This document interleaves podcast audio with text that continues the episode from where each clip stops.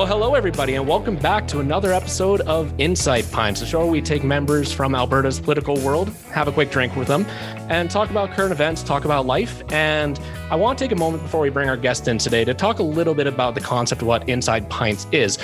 The reason we came up with it is because a lot of the conversations we have in the world about politics, about life, and things in general they could happen at the kitchen table they can happen at the pub with your with friends or family uh, but ultimately it's just meant to facilitate that informal discussion. So the one thing that's been interesting too is that with the name of Inside Pints, we actually haven't had a beer yet, which is totally fine by me.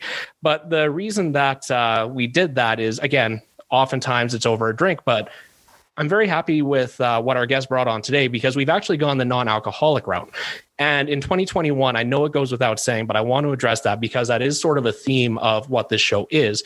You absolutely in no way need alcohol to have good conversations with people. You just need to have that personal connection with whoever it is and get a chance to have that genuine understanding and relationship built there.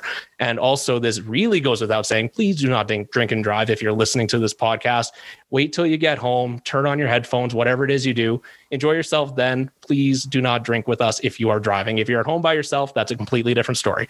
But with that said, I'd like to bring in our guest today. He is the critic for red tape reduction with the uh, NDP in Alberta, and he is the MLA for Edmonton Decore, Chris Nielsen. How are you doing today? I'm doing great, Aaron. How about yourself?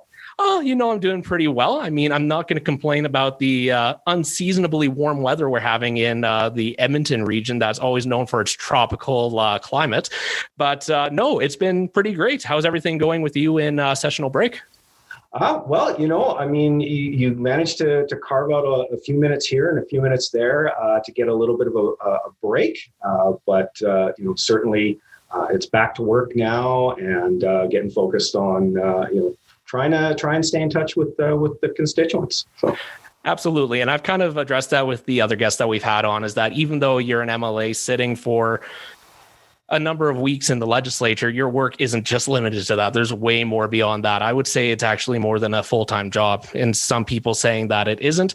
I I'll never believe that. There's so much involved with it. So uh, yeah, we'll try not to take up too much of your time. But before we get going into the actual uh, conversation, what is it that you brought on today? Because I mentioned it's non-alcoholic. So what are we drinking today? Yeah, well, uh, actually, so uh, at the restaurant, this one is the uh, the vodka Italian soda. Uh, obviously, when it comes to takeout, uh, you can't bring out uh, alcoholic beverages, uh, but it's still very, very good. And this one has the uh, the raspberry flavor uh, in it for myself. Oh, nice! Um, but I've certainly had them over at Famoso. Um, which is the restaurant which I got it from. And I'm not too sure if you're familiar with the chain very much, um, but their roots start right here in Edmonton. I think it was, yeah, back in like 2007. Uh, they opened up their first store. I wish I could say it was up here in uh, the Northeast, uh, but I don't believe it was. I think it was either the second or third store uh, that that opened up. But uh, yeah, it calls Edmonton Decore home and a great restaurant. Some amazing pizza here. Uh, Absolutely. also, but the big thing I really enjoy, and of course my wife, it offers gluten-free options as well because my wife can't have gluten, so that's a safe place for her to be able to to eat. So uh, we, uh, you know, go there a lot, except of course, recently uh, we ordered. no, absolutely. Fair enough. And I actually picked up the peach one myself. I'm just a really big fan of that. So, uh, no, I'm very excited. So before we get going, I'll just do a quick cheers with you. Cheers to you as well. Thanks for coming on.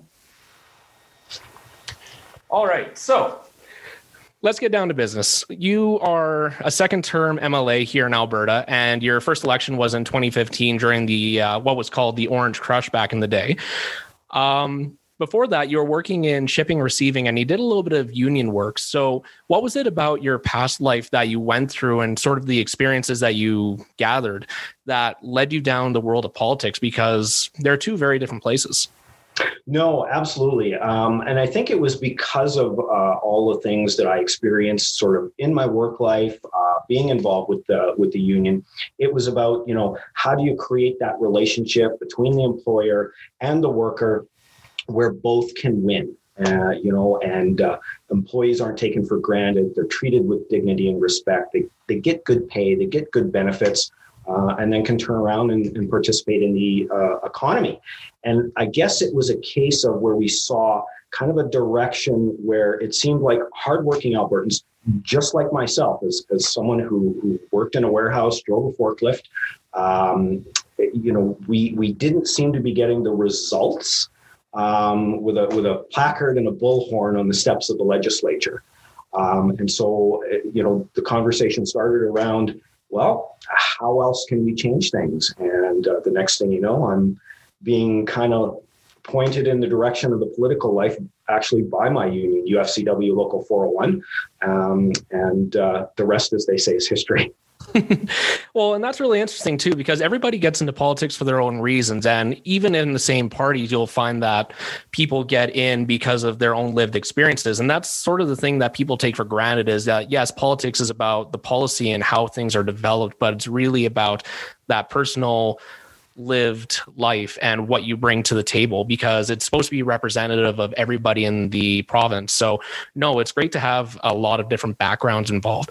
So, when you did get involved, I mean, going from that world into politics is a huge change. And obviously, we said it earlier that being an MLA is more than a full time job. So when you were first elected in 2015, how did you find that your life changed? Like, obviously, it was a little bit busier, but how did you find that everything else changed for you?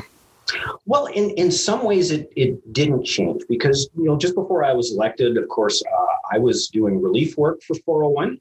Um, and just like uh, uh an MLA's life, uh, the, the work of a, a, union rep is, is not a, you know, eight hour day, uh, five days a week job either. So really, it was doing almost the exact same things, um, maybe just on a little bit of a larger scale instead of maybe looking after you know a few thousand uh, people across many different uh, businesses. Um, you know now you're looking after tens of thousands, but essentially doing the same thing, advocating uh, so that they have a chance to to prosper and uh, and live a good lifestyle. For sure. And that kind of brings me to my next point is that we know what Chris Nielsen is in the legislature. We know what Chris Nielsen is in committee. Who's Chris Nielsen outside of the office? Because I was trying to do a little research on you and you came across very mysterious. I couldn't find much. well, uh, I, I, guess in a way, uh, uh I'm clearly not very good at, at bragging about uh, you know, myself and and everything that I do. Um, you know, I've always said an MLA can be as busy as they they want to be. Uh, I can definitely attest to the fact that my colleagues and I have chosen to be crazy, crazy busy, um, but in a good way. I mean, you have to make yourself uh, available. But you know, in the times that uh, you know you get to carve out a little bit of uh, time for yourself. Uh, I mean, one of the hobbies I like, which uh, you're, probably going to laugh here, uh, it's a big hit with the school kids. Uh, I do like to do a little bit of computer gaming. And so oh, once nice. they find that out, oh, the conversation just changes completely. so what is it? I'm going to ask you that because now we're going down a little bit of a rabbit hole. What is it? What kind of computer games are you into? Um, I mean, I've been in, uh, you know, all, all, kinds of different things, strategy, um, MMOs, uh, first-person shooter games. I mean, uh, all all kind of the the gambit a, a, a little bit. I mean, um, you know, I, I don't get anywhere near the amount of time uh, to do what I used to do when I, I I guess had that that eight hour or little bit uh, job, but uh, you know, it does provide a, a little bit of uh, rest and and relaxation. And of course, the wife and I uh, love to just uh, you know catch some of the shows that are uh, that are on TV and, and you know, just exploring some of the things from from my past. So no, totally. So as an MLA, how do you find that you keep that work life balance as you go through? Because obviously you don't have a set schedule. No, and, and that's the challenge. And, uh, you know, I'd be lying to you if I said uh, I've figured it out. so I don't know if I really, you know, have managed to find that work life balance. Uh, sometimes it's uh, it's difficult, but uh, you know, if if somebody ever uh, sort of knows which way to maybe point me, I'm always happy to take some advice in that area. well, and I know all of us can definitely use that, no question. Uh, so let's go into the legislature a little bit because this session, what you're doing is you're working as a critic for red tape reduction and the UCP during their campaign period, and now that they've been elected, that piece was a very integral part of their platform. They want to reduce red tape by 33%. And last time they came out with their update, I believe it was 6.84% that's been reduced to this point. So, in order to get to that 33% mark by the end of their first term, they need to do on my math, and forgive me, I'm terrible at math, but I think the number is 10.4% per year. And that's fairly significant because we're about uh, almost halfway through the first session or the first uh, term. And they've hit the 6.8% mark. So, what are your thoughts on do you think they have the ability to actually get to that 33% point? Well, uh, it's going to pose a challenge for them. Uh, you know, they've certainly been creating uh, some red tape of, uh, of their own. Uh, it's funny when I do talk to constituents, and you know, it doesn't really matter uh, what political stripe they happen to be.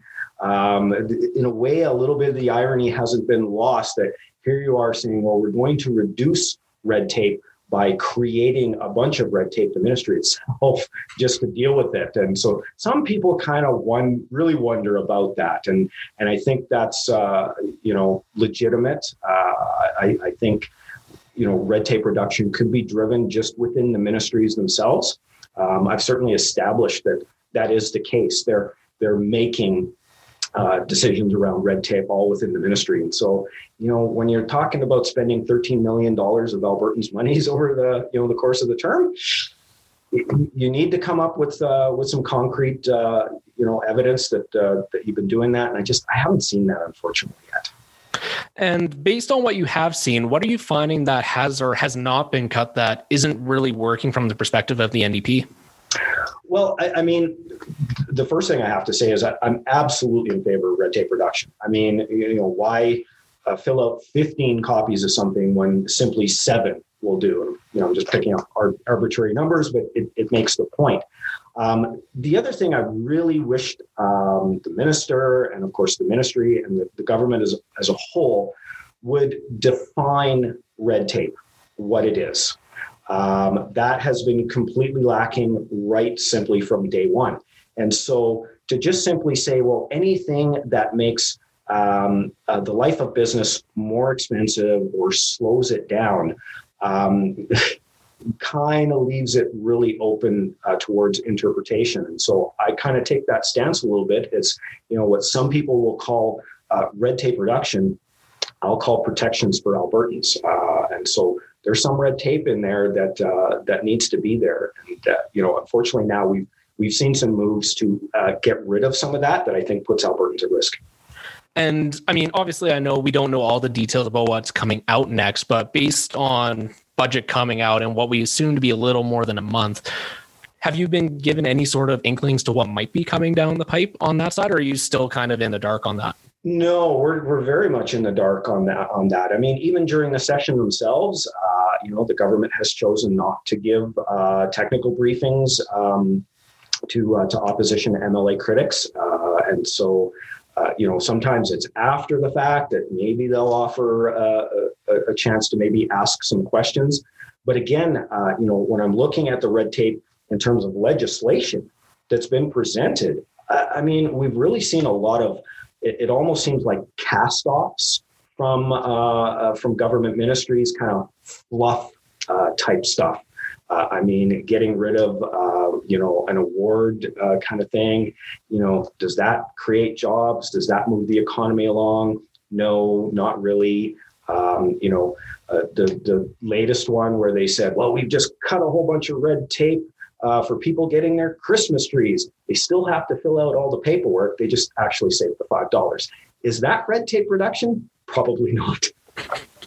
and speaking of the legislation, what I've seen, at least from my lens, is that a lot of what the UCP has done is that they've been using omnibus legislation to try and push through this red tape reduction. And I mean, in fairness, there's an argument to be made for that in certain pieces uh, or in certain situations, simply because when you look at 326 pages of writing, you don't want to create a bill for every single thing there because then you wouldn't be able to get anything passed. So I mean, I understand that point, but from the opposition perspective, when you're trying to read 326 pages of legislation and really understand, okay, is this just a shuffle of how things are being done? Mm-hmm. Are we actually cutting something? Are we creating something new? What does that look like from your end when you're given that document and you have to come back to the legislature and go into uh, committee and question period? Yeah, no, that's very, very difficult sometimes. Uh, like you said, trying to suss out what what is it that you know is really not uh, kind of a, a, problem versus what could be a, a problem. And, uh, you know, the minister himself, uh, you know, is on record uh, opposing omnibus legislation. And uh, with uh, the exception, of course, his very first bill, which was, of course, establish uh, the red tape reduction ministry, they've all been omnibus. So did he really believe that omnibus legislation was bad? I don't know. But the problem when you introduce that kind of thing, especially if you're putting in something that's potentially controversial versus something that's a very good uh, potential idea. And we saw that in the latest piece of legislation uh, around adoptions and, and, whatnot. But I think uh, an important piece of legislation like that probably should have stayed within the ministry itself because at the end of the day, once it's passed, any questions that come in, well, they're going to call up the red tape minister, and the first thing will be, well, you need to contact Children's uh, Services Ministry because they have all the answers. And then you put that in with a lot of changes around um, reserve land with municipalities. Uh, very little, if all, if any, consultation uh, around that. And so now you have these opposing pieces of legislation, one that's good, but one that's not good. And I, I just don't think that's the best way to do it. I think there's a some of the fluff you know, could have been done in things like statutes, amendment uh, acts, um, which you, you almost never see opposed because it really is just quick changes to language or having to update legislation so that it's uh, current. Uh, you know, where nobody has really a problem. And, and so you're trying to figure out all of these pieces. And I'm glad you brought up the municipal reserves because that's something that we don't really talk a lot about because I mean, obviously, with provincial government, you have to deal with municipal affairs, and that's a whole other ministry. But when it comes to reserve land, a lot of people don't really understand the concept of what that is and how it's involved. I think it was 5% in new subdivisions has to be set aside for education or municipal uh, reserve. So, have you been hearing anything on the front lines with that? What are you, what's the response been from uh, Albertans? Well, uh, I mean, from the municipalities themselves, I mean, they've certainly been inundated with a lot of changes trying to figure out, you know, what kind of things are they going to be on the hook for? How much is this going to cost them? You know, will there be provincial help? Uh, and then to kind of throw this in there, um, you know, it, it, was almost like the opposition where you know, a little bit uh, trying to figure out how to prioritize things and what's important and, and what's not and so when you're looking at that, essentially what you're saying to the municipality is that, well, unless you make a decision that the developer wants to see happen, uh, we're going to come in there and, and override you. And so that kind of defeats the whole purpose of the municipality because they're the ones on the front lines making those decisions for the neighborhoods. I don't think the province should be uh, getting involved uh, in that, but this bill is going to allow that. And it'll be interesting to see how that goes forward as well. I mean, we have the municipal elections coming forward in a few months now. I was going to say 2021, forgetting that we're out of 2020. I mean, sometimes they blend together a little bit. Absolutely. but uh, no, and yeah, I think municipal elections are actually going to be a huge thing this year, especially given what we've seen with the changes in campaigns, what we've seen in municipal reserves. That's we could just do a whole episode based on that itself. So I don't want to bog you down too much on that. but as the uh, critic for red tape reduction, I mean, obviously the question I usually like to ask anybody who's in opposition is if the roles were reversed, where would you want to be focusing your efforts?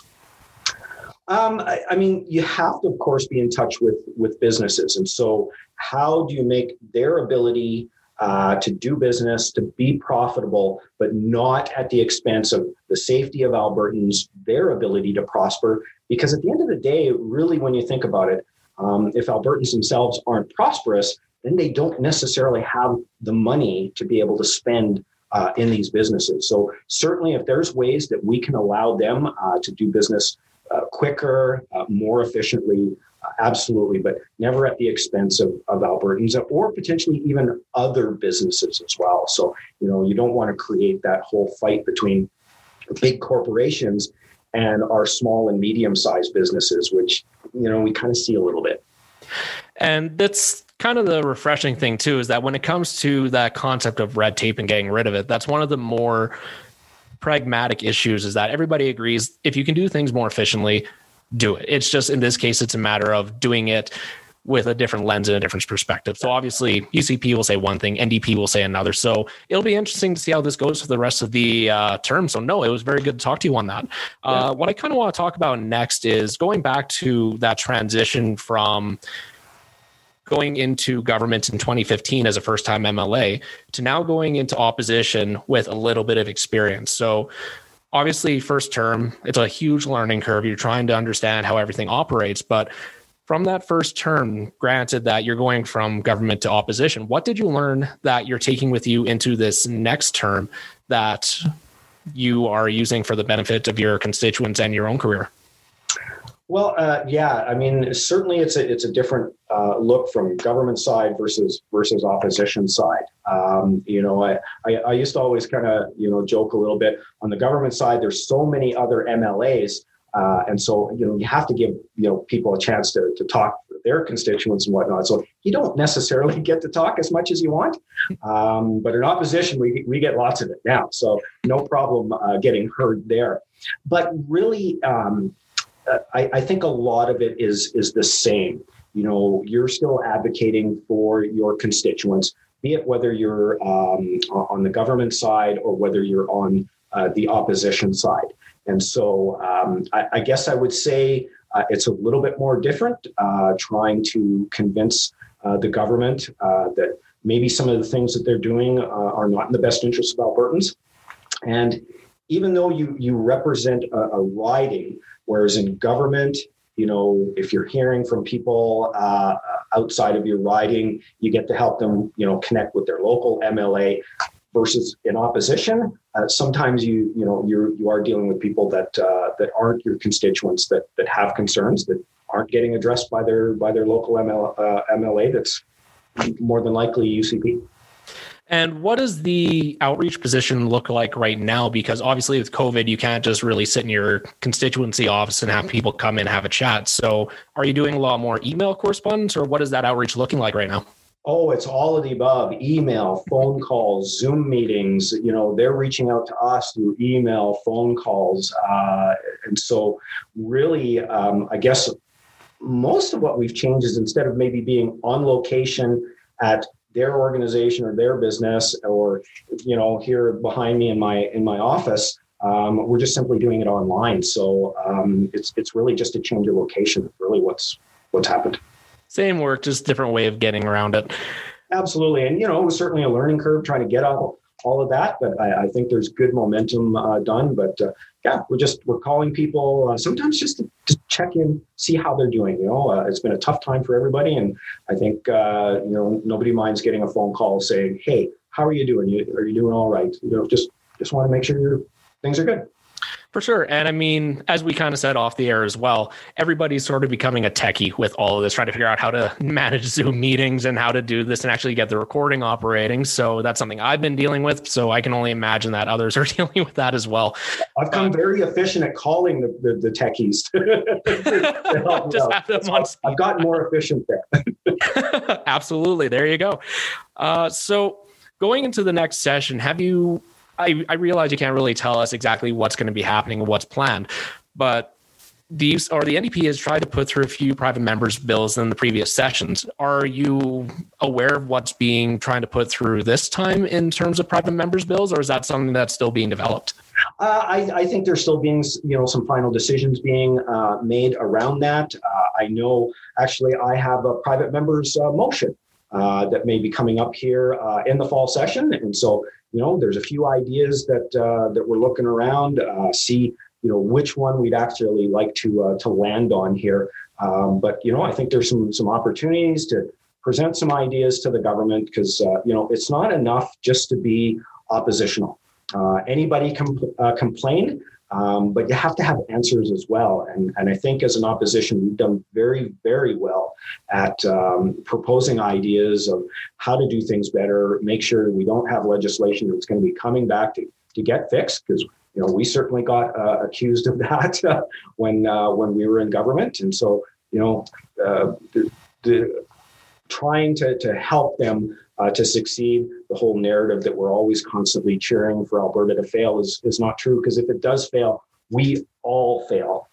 It doesn't matter whether it's the government, the opposition, people, business, everybody, everybody fails. We don't want to see that. So uh, we're, we're trying to make suggestions uh, that will help things.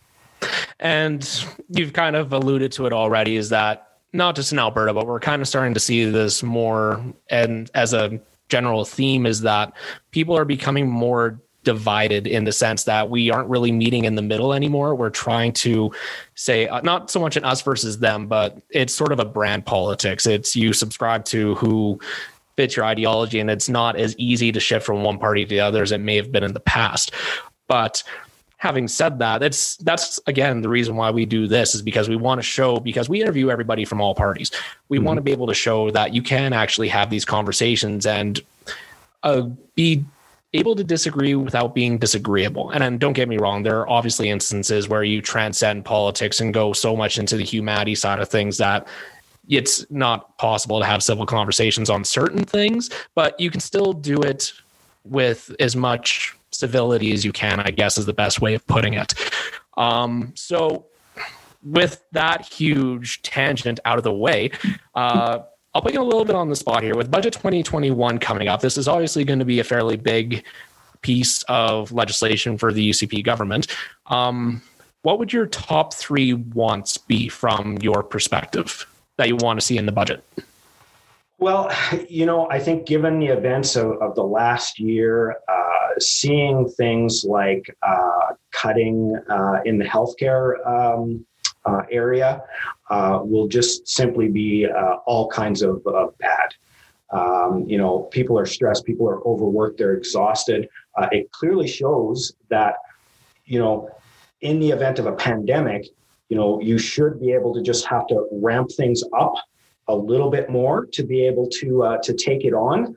Um, but in this case, you know, we we had to really go all out um, and now, you know, how long can we we hang on at uh, at this pace? Thankfully, that you know we have a vaccine now that's uh, that's available, and hopefully that'll soon start to to give some of these uh, people uh, relief. So, you know, we don't want to see these people, um, uh, you know, getting cut or having their their wages uh, rolled back. You you can on one hand call them heroes, and then on the other hand start getting rid of them or cutting back. It's just it's not respectful to them whatsoever. So you know, I I, I would certainly want to see something like that um, on the education front. Um, you know, before the pandemic, I mean, we saw significant cuts um, in the education uh, de- uh, department, um, both um, at, uh, at, at education and post-secondary education. I mean, you know, it's our young emerging leaders. Uh, you know, they're the future, and if we don't uh, provide them uh, all the tools that they need, so that they can then go lead on the world stage, uh, it won't be good for for Alberta. Um, and you know, either folks are going to uh, leave, or we just we won't have the expertise here. And then, you know, on the third one, I, I, would like to see hopefully maybe some uh, reconsiderations around some of the things of, uh, of labor. Um, you know, the last thing you want to have is, uh, you know, labor unrest that, um, you know, interferes with the uh, the ability of the province uh, uh, to function. Um, you know, again, my heart being in, in labor to, to sit here and paint all these pictures about unions and, and whatnot. Um, you know, they're they're trying to destroy business. Well, if that was true, they put themselves out of business. So they want things to be just as successful uh, so that their members have good paying jobs that they can then go and, and spend that money in the economy. So I guess for myself, I'd, I'd love to see those. Uh, those three things. No, and fair enough. And we'll find out soon enough when the budget's eventually released in February 2021. Uh, all right. Well, I think that's actually a very good place to wrap up here. So, uh, Chris, thank you very much for coming on. It was a pleasure to have this uh, conversation with you tonight. And uh, best of luck to you going forward in uh, the spring session, I guess it is. And uh, we look forward to seeing everything that happens. Well, thanks, Aaron. I appreciate you having me on the show, and uh, you know, good luck to you as well in, in 2021. And hopefully, we will see uh, a little bit of a better year than uh, what we've just experienced. I think we can all agree on that one. Thank you very much. All right. Have a great one. You too.